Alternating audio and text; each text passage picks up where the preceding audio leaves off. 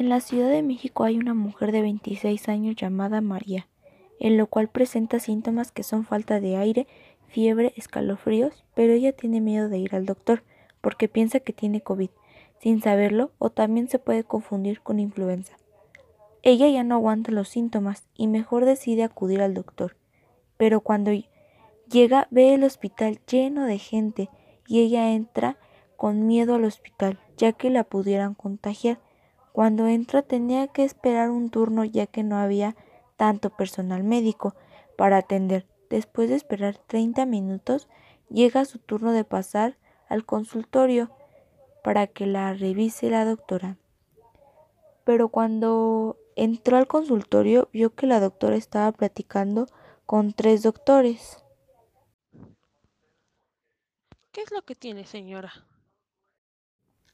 Hola, buenos días, doctora. Lo que tengo es fiebre, me falta el aire ah, para respirar y tengo muchos escalofríos.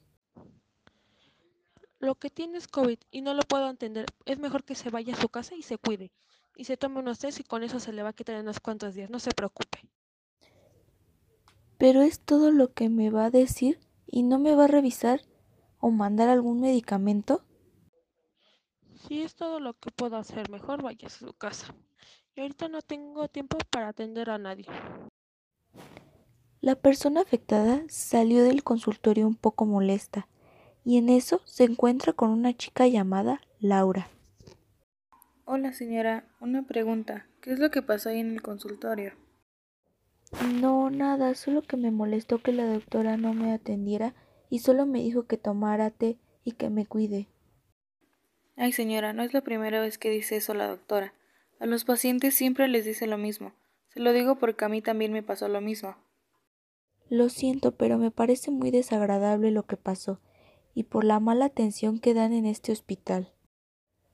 Las dos señoras se dieron del hospital y se fueron a otro para que atendieran a la señora María, porque se empezó a sentir más mal de lo que estaba. Y cuando llegaron al otro hospital, la atendieron rápido ya venía muy grave y el doctor le dijo que tenía influenza y que llegó a tiempo al hospital para no empeorar más la enfermedad.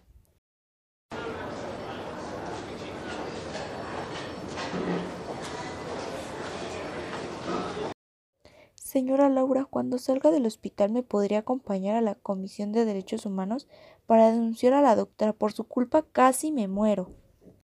Claro que sí, con gusto la acompaño. Muchas gracias. Finalmente Laura acompañó a María a la Comisión Nacional de Derechos Humanos.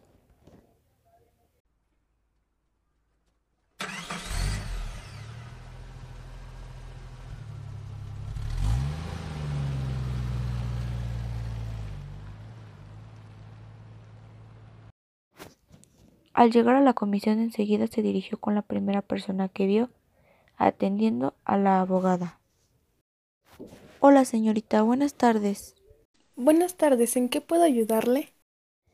Quiero presentar una queja por negligencia médica.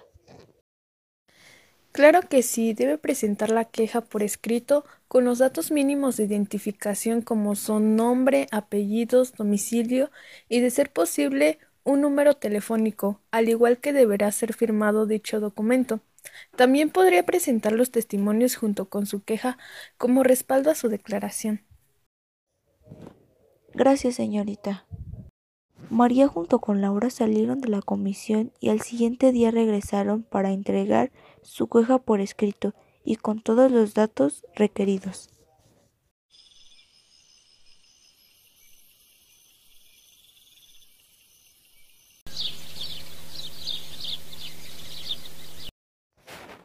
Hola, buenos días, señorita. El día de ayer vine a presentar una queja y me dijeron que tenía que traerla por escrito y aquí está.